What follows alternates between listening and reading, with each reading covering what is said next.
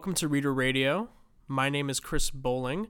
Um, today we're going to be hearing the second part of our series with Ryan Sallans and Megan Smith Sallans about inclusivity. I'm sitting here with Emma Schartz. Uh, she's the reporter who conducted the interview. And uh, Emma, why don't you tell us a little bit about um, what we're going to be hearing in today's podcast?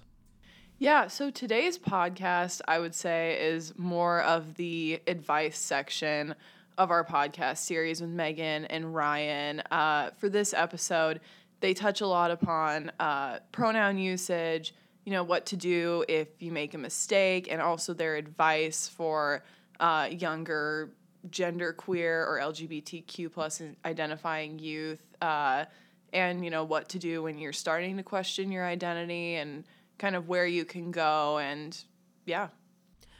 Yeah, and I mean, you kind of mentioned this in the interview, but you know, so much of like our lives these days is inundated with like information, especially on the internet, um, about a lot of things, but especially you know this sort of stuff. Like I think they mentioned in the first podcast that the uh, Trevor Project found out uh, or reported that there was you know a hundred different like labels people were kind of using for their um, sexual orientation and gender identity, and uh, I mean, especially with like you being in college right now, you're probably seeing a lot of that. And so I'm just kind of curious, like, what did you really take away from it that uh, you found like most interesting?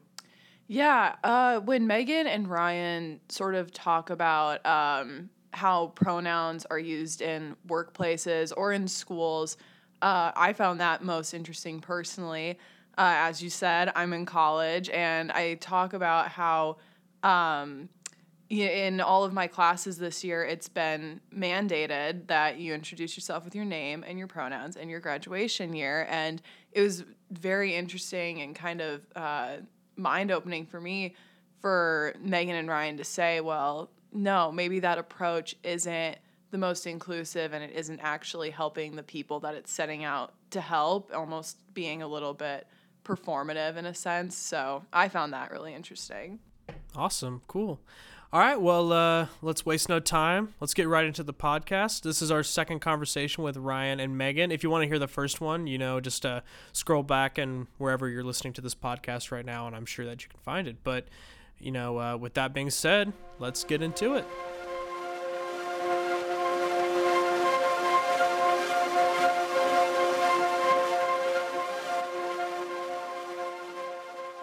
Is social media something that comes up uh, a lot kind of in your work with youth? Let me think about that. Honestly, not really. It's interesting as I'm talking about this because I know that there it's I agree with you. I think on some level it's a public health crisis, but I'm trying to think of the youth that I see right now and I'm not hearing a lot of that. In fact, I don't even know what uh, social media platforms they're accessing right now. There's so many. I can't keep track. yeah, so, I'm not yeah. sure. I would say that was much more of an issue. And again, I don't know how much that's just because these youth have so much going on right now. It's like, that's the least of my worries. Like, I'm just trying to figure out, you know,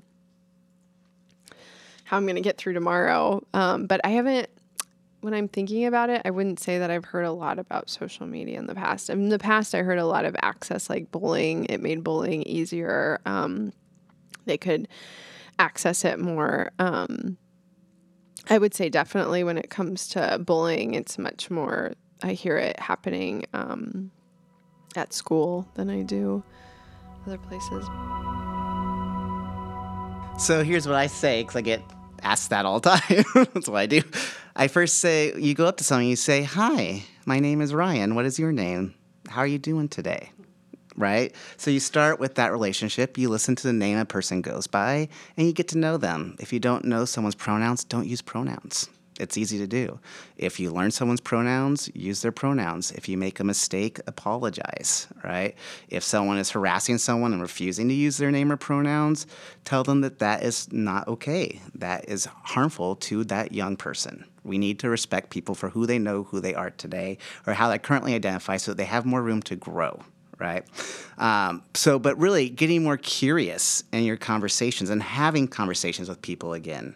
Um, and just knowing that you can be open too, because what happens so often, like especially in healthcare field, I can't tell you how many times I hear, Ryan, I really want to serve the trans community, but I'm terrified of making a mistake. And I said, don't let fear lead this. You will make mistakes. We are human beings. This is part of the learning process, right?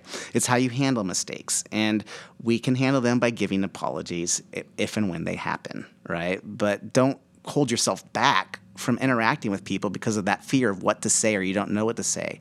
Um, go use the name that they go by and just ask them questions that are questions you would ask people when you're just generally talking to them. Yeah, that's interesting. I feel like lately, um, kind of on the internet, whatever. I'm 19, so the internet is like where I go to for basically everything, and that's what I've grown up with. But I've been seeing kind of a lot of discourse around how to make those apologies or how to go about, uh oh, I've made a mistake. Um, you know, how do I rectify this or how do I express to you know the gender queer person in my life that you know oh no I'm, i actually do affirm with your identity. Um, so i was wondering i mean how do you think that people should kind of make those mistakes and then apologize or what does that look like? I mean we all make mistakes. Well one of the mistakes i made was actually back in the day when i blogged on tumblr a pretty popular blog but then tumblr became weird and suddenly just a porn site so i was like I'm not going to spend all my energy on this.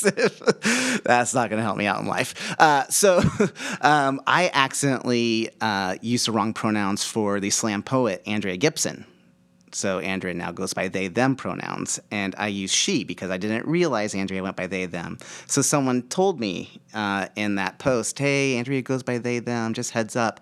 And so I thanked that person first for letting me know because I did not know. And then the post, I changed the pronouns to they, them, but at the bottom I did put an asterisk and said that I made a mistake. Um, and, you know, mistakes do happen. So, and I apologize for that. Um, so it doesn't have to be a big to do, right? Or let's say you used the wrong pronouns with someone, but you didn't realize it that t- during the time, but maybe during your sleep that night or the next day, you realize there you heard someone else use the wrong pronouns. If you're having a conversation with them, um, you know, pick up on the energy. It could be that you just you.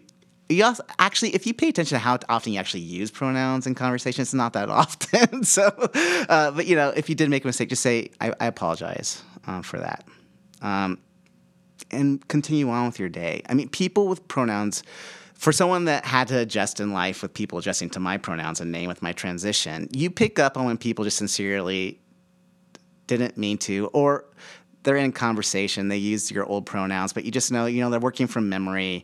That's not what they meant. They, you know, they affirm who you are. Sometimes you just have to let those go because you know it's not something that's being malice towards you. They're not trying to take away or not affirm your identity. They're just talking in natural conversation and going off of memory or what they're used to, right? So you can pick up on those moments versus the people, again, that are just harassing you. In that situation, people need to step in uh, and have intervention done.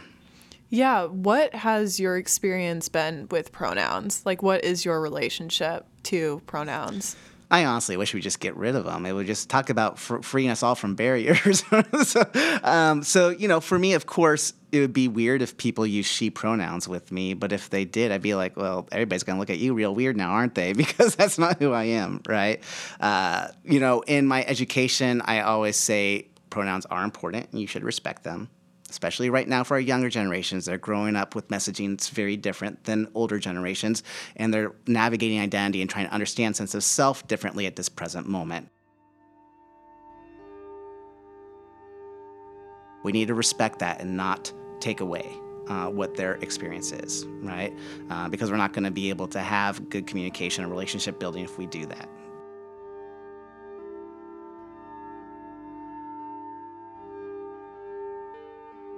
I always say, but I do recommend that you do not force or mandate they be shared. And I also do not recommend that you ask people their pronouns. And the reason why I do that is just even from my own personal experience. If people ask me my pronouns, it feels very disingenuous. Uh, it feels like a sock in the gut. It, it, takes me off my rocker. It makes me question who they see me to be, and it feels like it's very it's invasive into my life. Um, get to know me a little bit. And if you don't know my pronouns, again, don't use them.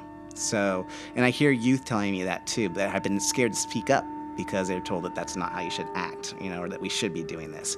And so let, we have to be a little bit careful. Let's not just go rushing forward with something so extremely. Let's recognize that pronouns can be very private and personal, and that may seem weird, right? But they can be.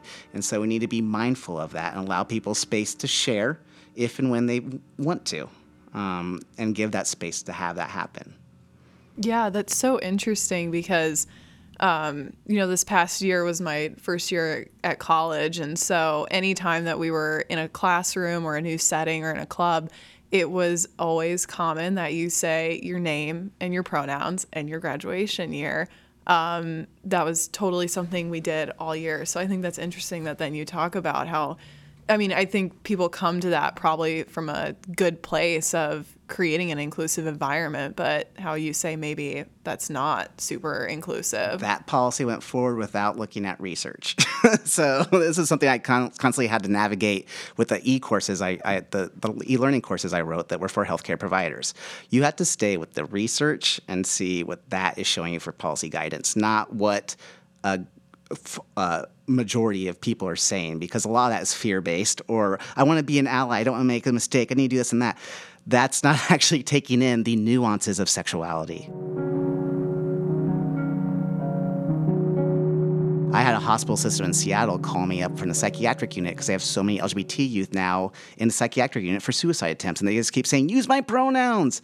We are pushing, putting too much pressure on these kids right? You got you have your whole life to figure out. I'm still figuring out my sexuality. I'm 42. you have your whole life, and so we need to be able to allow more of that space to be able to explore who you are, and not feel like you have to know your pronouns, right? That and plus for some people that could be outing of them, or maybe they're not and they they don't want to share their pronouns, and it's so it's going against actually what the purpose of it is. So again, you can always have as an option, and if people would like to share, they can share, and then pay attention, and if you make a mistake, apologize, right? Uh, but it should not be forced or mandated.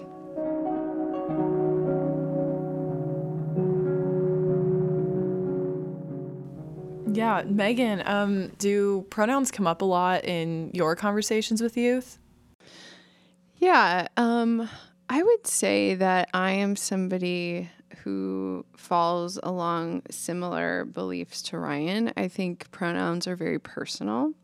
I think they're very private.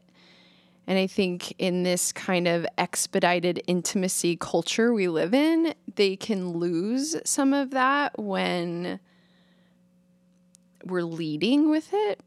Um, I think anytime you get into absolutes, we might be in a dangerous zone because most of life is not absolutes. And again, if we're getting back to this conversation around what does it mean to be inclusive, I think choice is always around inclusivity.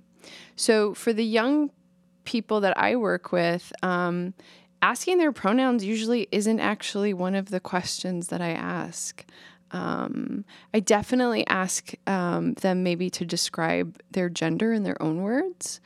Um, and we usually stumble upon pronouns. Um, I won't use pronouns until they share that with me. Um, and I uh, don't lead with my pronouns. I know it's very popular to put, I am pronoun indifferent. That's how I identify. So in my um, email, it just says pronoun indifferent. Um, but yes, I've had too many conversations with people, I will say young people, but also people across the lifespan, that has made, as Ryan said, the concept of introducing and um, ourselves with our pronouns more nuanced for me. I've heard young people say that they didn't know their pronouns yet, and so it felt like a lot of pressure. Um, I've had uh, young people say that they did know their pronouns, but they weren't ready to come out yet. And so having to introduce themselves over and over again with the wrong set of pronouns was actually quite triggering for them. And I've had getting back into what Ryan was talking about earlier, just some of the ageism that I think can happen in the community. I've certainly had clients because I've worked with clients. I've had people as old as in their 70s transition, and I've had some of them share that that feels really invalidating to their identity to have to announce that because they felt like they transitioned so that they didn't have to do that. Whether you agree with these or not, I think it gets back to what we've been talking about is how do we enter into relationships with curiosity about who the person is sitting across from us without coming with all of these assumptions? Because even if somebody tells you their pronouns, what do you know about them at that point? And we can make a lot of assumptions about people based on that. Um, but I also think that with curiosity because i'm hearing that as a buzzword like a lot lately like we need to be curious we need to be curious well curiosity doesn't happen in a fast-paced way so i also think what we're advocating for is slowing down because you can't really get to know somebody. And I think everything we're doing right now, I joke, I, I'm a huge gardener and into foraging, and I talk about the difference between foraging versus a Lunchable. And I feel like a lot of the stuff we're offered right now is this pre-processed, already divided up, you know, teach tells you exactly how you're going to eat it versus foraging where you go out, you have no idea what you're going to discover um, you have to get really familiar with the land. You have to know things. You have to taste it. You know, it slows the whole process down. And I think that's what I'm experiencing a lot of. And what these youth are feeling is, again, this expedited intimacy, this lunchable like effect where it's like, I'm supposed to know all of the things and have it already known. And I'm supposed to announce it immediately. And I think that puts a lot of pressure on people. I think it puts a lot of pressure on people. Too much pressure. Yeah. Yeah. yeah. So when you talk about the lunchable versus you know foraging, foraging yeah. example, yeah. So are you specifically kind of talking about like gender and sexuality and identities and everything like that? Yes. And my thing, you know, it's interesting. I know Ryan was talking about he works in healthcare, and I work with a lot of um, younger therapists who are coming up, and one of the things I hear from a lot of them is I don't know what to ask. I don't know what questions to ask, and I think some of that is like okay, where have we crossed the line where like people are scared to even ask a question? And what's happening with that? Not that we shouldn't be mindful, because again, it's slowing down and being really aware of how we choose our words, what we are saying.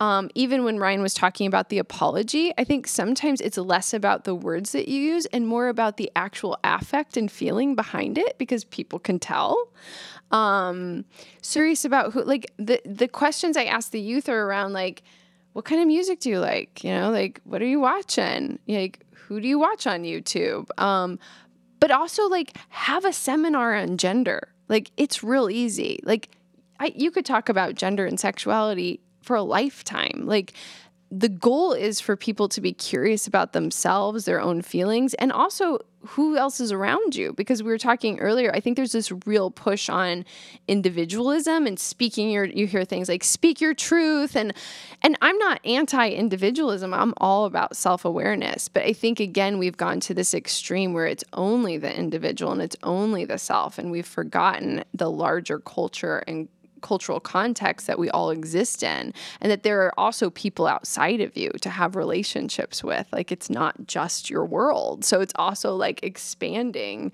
like you know imagine that there's other people in this world with you and how they might be feeling like. I'll never forget when I was at the University of Nebraska Lincoln exploring my sexuality and being really terrified and I was getting my master one of my masters is in English and creative writing and um, my characters kept becoming lesbians, and so my writing workshop classmates would be like, "You got a lot of lesbians happening here. You want?" I was like, "What? No, it's just where my characters are taking me." So like, I got lost in writing stories about love and relationships and sex, and then I remember when I was actually like thinking more deeply, like God, I have attraction to women. what am I doing with this? And I remember going into the stacks and finding um, old lesbian pulp fiction books by Ann Bannon. And they were very scantily clad women with very racy titles. And it was so embarrassing to check out a library.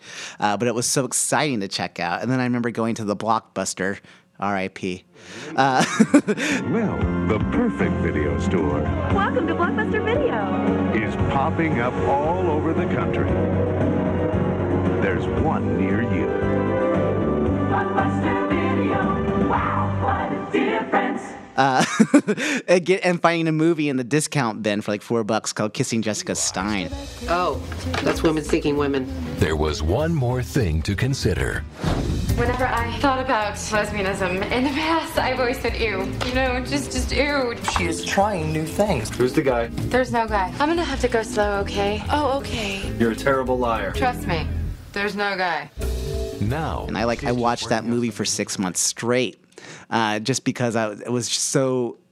That's how I, I use my emotion. I try and find myself is through those forms of media, the fiction and, and the and the different characters in these stories through film as well.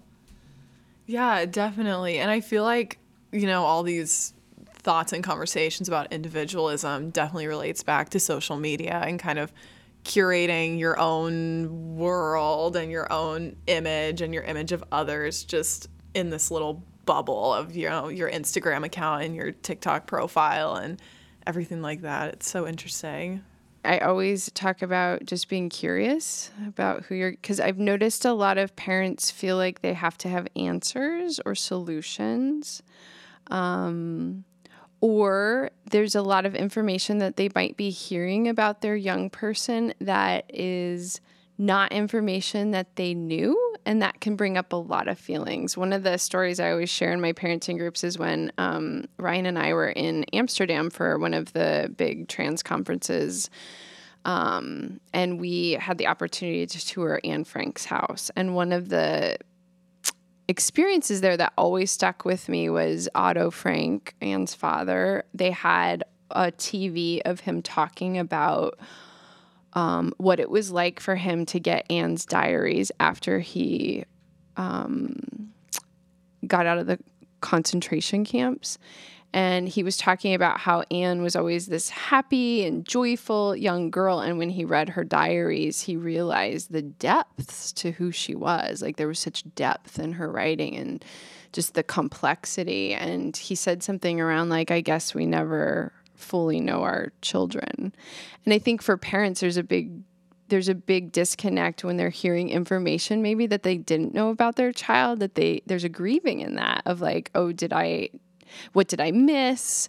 Did I not see this? And sometimes it can come out as this isn't happening because I didn't know it.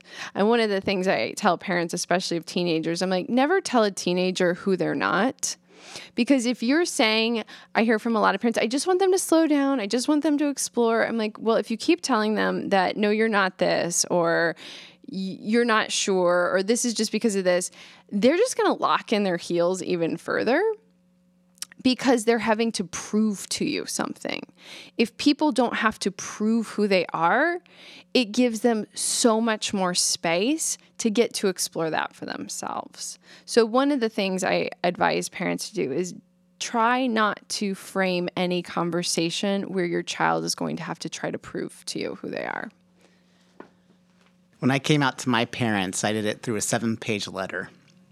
And I, this coming out letter just recently resurfaced because my parents have moved and my mom saved a bunch of stuff. And one of the things she saved was this letter.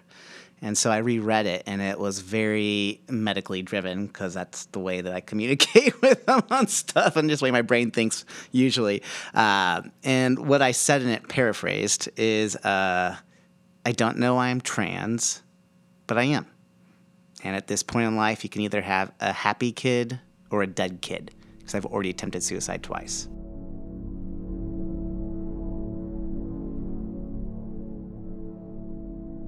And I said, I'm not doing this to hurt you. I love you very much. This is not about you. This is just who I know myself to be. And I went into all the stuff around gender dysphoria and the diagnostic codes and all that. And then I closed noting that they're going to go through a grief cycle process and how I'm going to allow them the space to go through that. Now, mind you, again, I was 24 going on 25 when I did this, so very different than if I was a young person. I mean, I was young, but not that young. Um, and I, and so I allowed them to go through their own process because what I recognized is that I don't know why this is and why this is the life path that I just know was mine to take, but I just needed to honor it.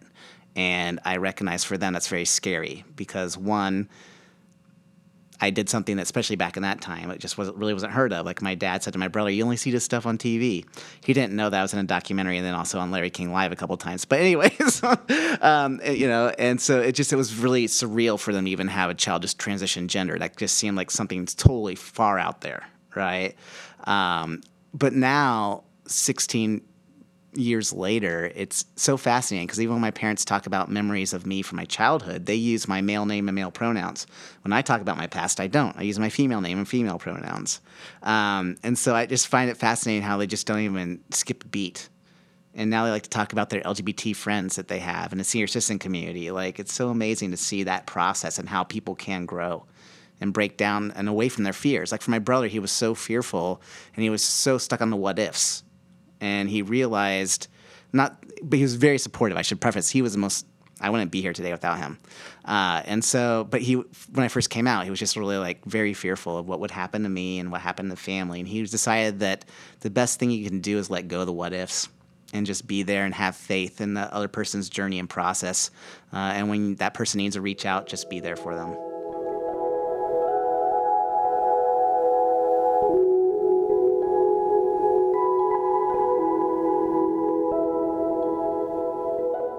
I think it's really good that you're sharing about the fears because I think that's where a lot of parents are coming from. And most of the parents, again, this has been very different, but most of the parents I work with now, and granted, it could be biased because I'm very open and out about who I am and what I do. Most of the parents I get are super affirming. They certainly bring their fears of, you know, will the will the world love my child? Will my child find work? Will my child find meaningful relationships? Will my child be safe in this world? So some of i find that i call it gender shaming that can come out is very most of the time unintentional. And it's usually uh, in this kind of like I'm just looking out for you bubble. So I help parents like reframe how can you share, you know, some of what you're wanting them to learn essentially how to navigate the world without that shame piece that makes it sound like they're doing something wrong as opposed to the world has a lot to unlearn, you know? So I think a lot of it is fear based and helping parents get to a place where they can feel purposeful in their parenting because again that's one of the reasons i started the support group because i found that the young people actually had great support but these parents were kind of flailing and none of them could call up their friends and be like so when your kid came out as trans how'd you handle that? They didn't have anybody so, having a support network for parents where they can share this information with each other and process some of the feelings Ryan brought up, like his parents processed, because you don't want to put that on your child. Your child is already going through stuff. You want to be able to be part of the scaffolding, but you also need scaffolding. So, having parents also find support for themselves is really important so that they can, because we can't parent from a place of fear. That's never going to lead to right action. It's totally understandable why you have that fear, but how can we get you to a place of um, feeling purposeful and intentional in what you're doing. And I find that a lot of the parents that I work with more now are more worried about their child's mental health um, due to, again, this is a huge thing that parents bring up. Is it you know, is my child mentally ill and that's why they think they're trans? Or, you know, and it's like most of the people I have um, had the honor of working with over the years. Um, the the anxiety and depression and whatever they're having is from the environmental stressors. Most of them are pretty clear about who they are. And even if they're questioning, it's not a place that takes them to such dark places. Usually the thought of not having family support, you know, again, back to not being loved, not having a place of belonging, um, being discriminated against every day when you walk out the door, you know, those are the environmental stressors that cause the anxiety and depression. It's not the identity itself. What advice do you have for youth um, who are kind of worried about coming out to their families or, you know, worried about having maybe a hostile home environment or a not inclusive home environment if they identify with the LGBTQ plus community? Wow. Especially if they don't have a great family environment. I mean, if I was working with a young person, and again, that probably at this moment in time is highly unlikely, although I've worked with um, youth who maybe have parents who are separated or divorced, and one parent's very accepting and one parent's not. So I've had to navigate that. Um, but I would want to navigate risk with them. I mean, coming out might be too dangerous for them if they really feel like that might lead to homelessness. Um, so I, I would really it to me it would depend on the individual I'm working with. I know you're asking for general um, advice, so let me think about that. I have Do a you YouTube any- video on this. Okay, why don't you why don't you remember I, what I don't. you said? I, well, I would, you know, first say that if you don't feel ready to come out, you don't have to come out. Yeah. That's number one. This is your timetable, your timeline, nobody else's, right? In the coming out process, if you feel like you are ready to come out, look at who you feel would be this the person that you feel to support you the most. And it may not be a family member, or within the family, it may be an extended family member, not an immediate family member. Just having someone, if you know that Aunt Karen over there is going to be on your side, and if something goes sour with your family, that you could go over to her house and land for a second, that could ease a lot of your anxiety. So it's safety planning as well.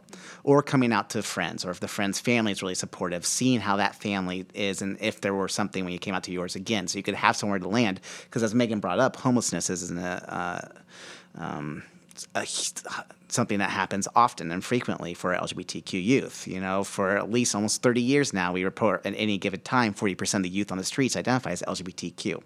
Um, Well, and I'm very sensitive because, again, back to the work, how I started, a lot of the um, folks that I worked with who were in sex work, it was directly Right. because they were kicked out of their homes. Right. And then we look at the child welfare systems, and that's disproportionately LGBTQ represented, with the highest being uh, black and Latina females. So finding safe places that you can land is really important. Um, if one parent is supportive and the other isn't, again, keep the support messages in your head and hope that that other parent will continue to do their work. And the hope is, again, for them to get their own support and their own therapy. Uh, if you want your family dynamics to improve, parents also had to go into therapy. It's not just the youth that need mental health help, right? Things have happened to you in your own past that maybe you haven't had the time or space to navigate or explore, and maybe this is that opportunity to finally do it and start doing your own work because eventually your youth will be out of your house and you're stuck with yourself again. So what are you going to do then? Diane Ehrensaft calls that dealing with your own gender ghosts. oh, interesting. Yeah, and so and and here's the thing: this is what a lot of families fear because it does get into having to, ex- and a lot of the parents I've worked with who were not supporting and affirming at first, and we could work them to that, um, which usually is a lot of listening. Because again, if I go in there and go, "No, this is why you need to support your kid," I'm dead in the water. So hearing why, and usually again, once you can get past the bravado, it's usually I'm scared. And so, yeah, if you can uh, help parents work up to that place, but a lot of it is dealing with their own gender ghosts. This is one of the things that I love that I work in corporate America because I'm talking about sexuality and it's bringing up stuff for people to have to explore in themselves and the messaging that they received and how that could have impacted them in their own life uh, development and understanding of who they are and, and their relationships with other people. Like, sexuality is so messy and complicated, but it's a thing that continues to drive us because we're all sexual beings, right? And it is all about relationship driven. Yeah, but I think I just thought of this. I mean, that's the definition of privilege is that you don't have to think about it, right? And so, in some ways, again, in our wounds or our gifts. In some ways, LGBT people um, have to look at this. There's not a privilege not to, but that's also a great gift because it really takes you into, you know, I always use the example of like, you know, most heteronormative or heterosexual couples can move to a suburb and already have a house and a family and blah, blah. But a lot of LGBT people have had to go out to the forest, chop down the trees, and build their own homes. You know, it's chosen family, and, and you have to get much more scrappy. Um, so there's a gift in that. But I think what Ryan is now doing, and because it's become more mainstream, it's an invitation to folks who haven't necessarily had to think about these things. It's an invitation for them to grow in these ways. And I can't see how that wouldn't be beneficial to the greater society if all of us took time. This is what I tell parents too. I'm like, just think if all of us took time, whether that's in our adolescence and beyond, to really deeply explore gender and sexuality. Like, how much different would the landscape of the world look if we all did that? Probably pretty different. So it's a it's an it's an invitation that I think you offered to folks that maybe didn't have to think about it before. What are people's first reactions to that invitation, especially if they haven't had to kind of grapple with gender and sexuality? I guess either of you can answer this. You know, you working with parents and Ryan kind of working with everybody, but. Um, well, I have people coming up to me afterwards sharing a lot of stuff uh, about their own lives or things that they recognized. I hear a lot about different people's relationships. I may hear about their sex lives. uh, I mean, people just share stuff with me because they just say that I'm open and warm and like they like to talk to me. And then, you know, uh, so I, I hear a lot about people's own just journeys and the things that maybe they would have never said to someone else before, but they then shared with me. I could just feel, see relief coming off of them. I was at one conference where a woman talked to me for quite a bit of time about her relationships, her past relationships and her current ones, and her realizations of her bisexuality. And just seeing her start to put these pieces together and be able to just talk openly with me and not fear what, what she say or feel shame around it was uh, really powerful for her and for me. Uh, I get a lot of people that cry. Uh, I get a lot of people that just want hugs. I love giving hugs. I'm very good hugger, mm-hmm. right? Uh, so there, there's a form. I, I, everyone. I mean, in any audience, you're going to have at least one person that's pissed off at you. Can I say that? Is that okay on the podcast?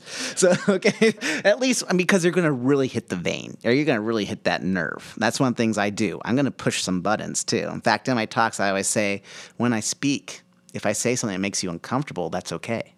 I just ask that you don't shut it down that you keep it open and remain curious and explore where that discomfort's coming from. Because where we see change is through exploring discomfort. That's another form of having more awareness of your sense of yourself and also maybe breaking down the way that you view the world around you.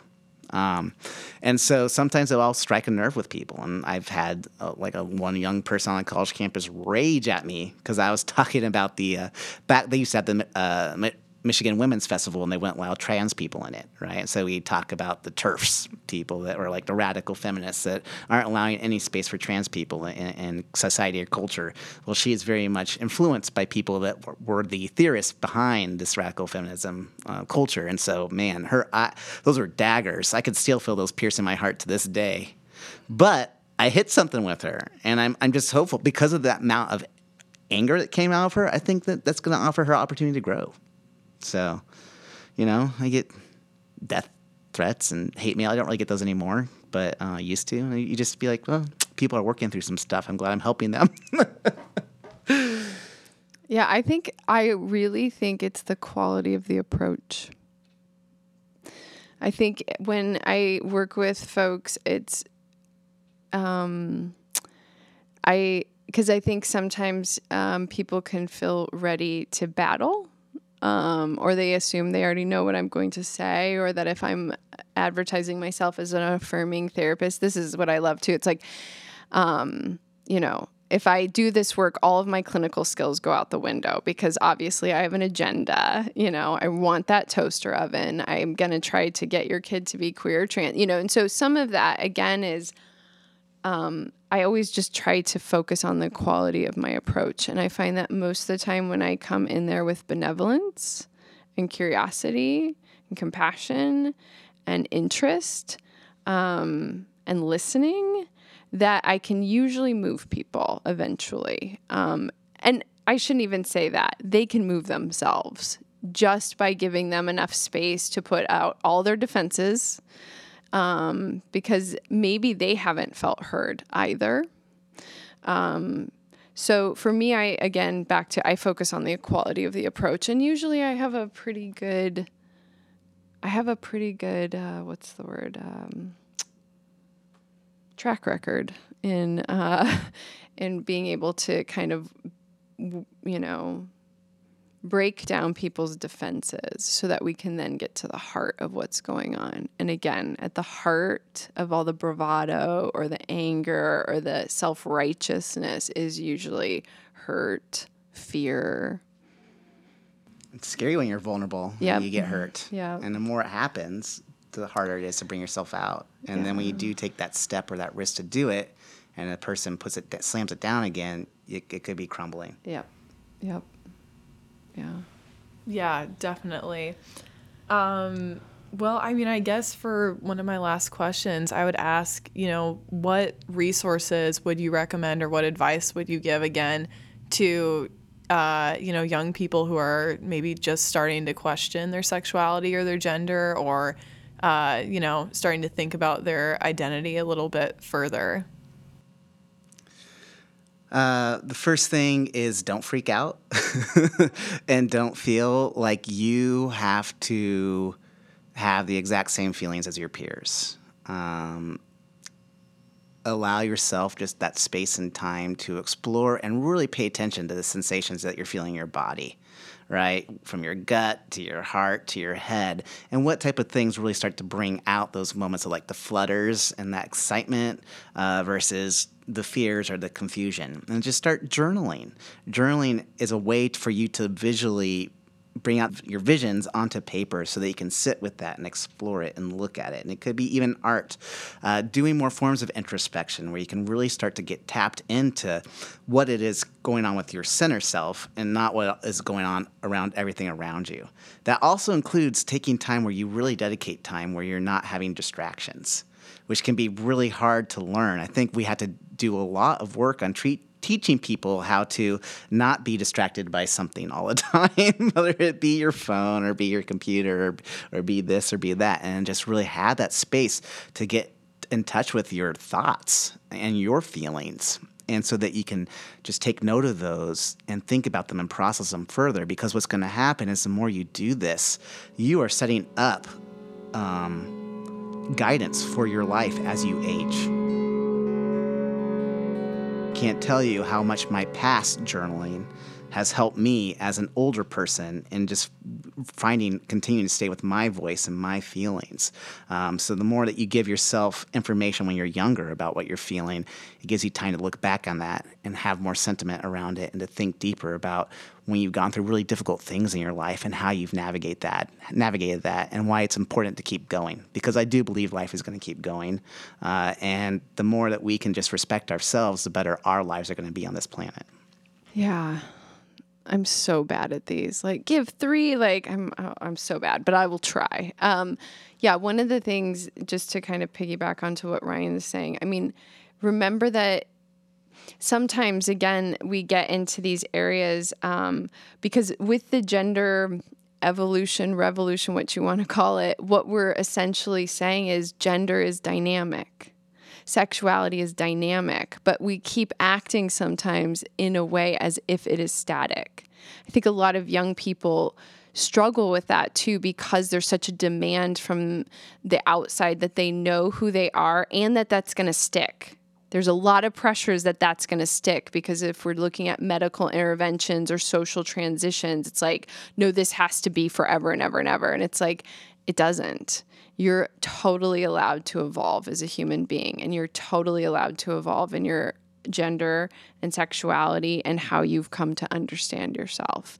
Um, I like your ideas about, yeah, I mean, so much of what I've heard you say and what I hear other people say is art. Art is a huge, whether that's writing, creating art, seeing art, visual art, movie, like that's such a way for people to get to know themselves. Um, find community. And I think find elders, whether that's a therapist or somebody you meet at, you know, a group. But I think ha- being able to have, LGBTQ plus elders in your life. And an elder at this time doesn't have to be, I mean, for a youth, it could be somebody in their 20s.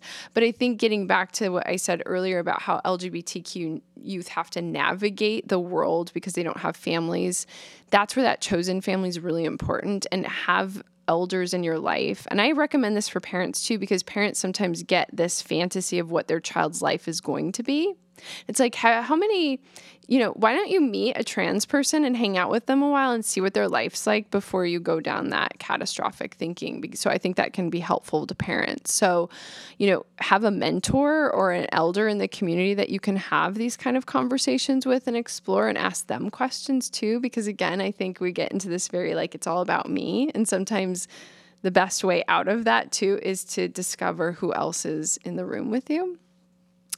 Um, so I think finding those support systems are very important for for youth, and just having those connections and sense of belonging. Because I'm hearing a lot of isolation right now and feeling very isolated from the world, and some of that was pre-COVID. I don't think that's just COVID. I, I always joke that we were socially distanced before we were socially distanced. Like it's been happening. So I think the more that we can and have those relationships with people um, are really important for youth.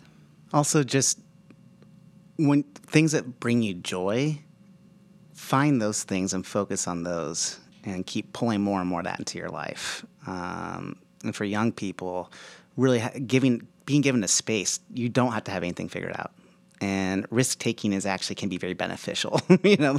Uh, so taking risks in relationships is also something that's important because you learn more about yourself and another person learns more about themselves you learn more about being together right?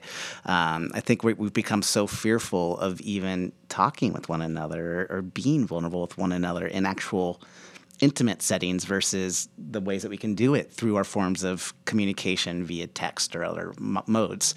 Uh, so those just being together and really vulnerable is important. And um, uh, well, and I would say to say that when you say joy, I would say play.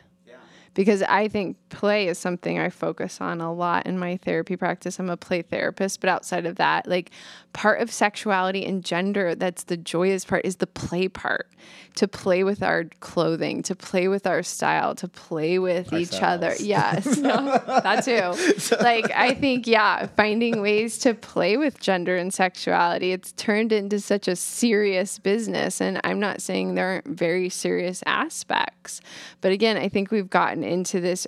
I, I'm always a balanced person, and we've just kind of kicked over into this highly intellectualized, high. Like that's why I always ask young people to like in your own words words describe your gender because I found that I would get like this internet description and I'm like, okay, that's what the internet said. What do you think though? Like, and part of that is getting them to again figure out like, what do I think about myself? Like, who am I? How would I describe that in my own language? Not what the internet told me, but like, who do I know myself to be?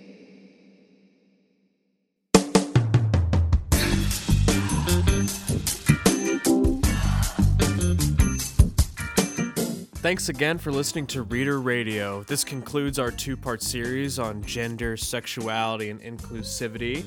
Uh, this episode was hosted by Emma Schartz um, and produced by me, Chris Bowling. Our theme music is from me and John Ricks. You can find him at P0H underscore K at uh, bandcamp.com. Right now, you're listening to Sexy by Bensound. Want to say thanks again to Ryan Sallans and Megan Smith Sallans for joining us for our uh, inaugural uh, podcast episodes. You can find all their information um, at the links in the description. Thanks again for listening. We'll have more Reader Radio for you soon.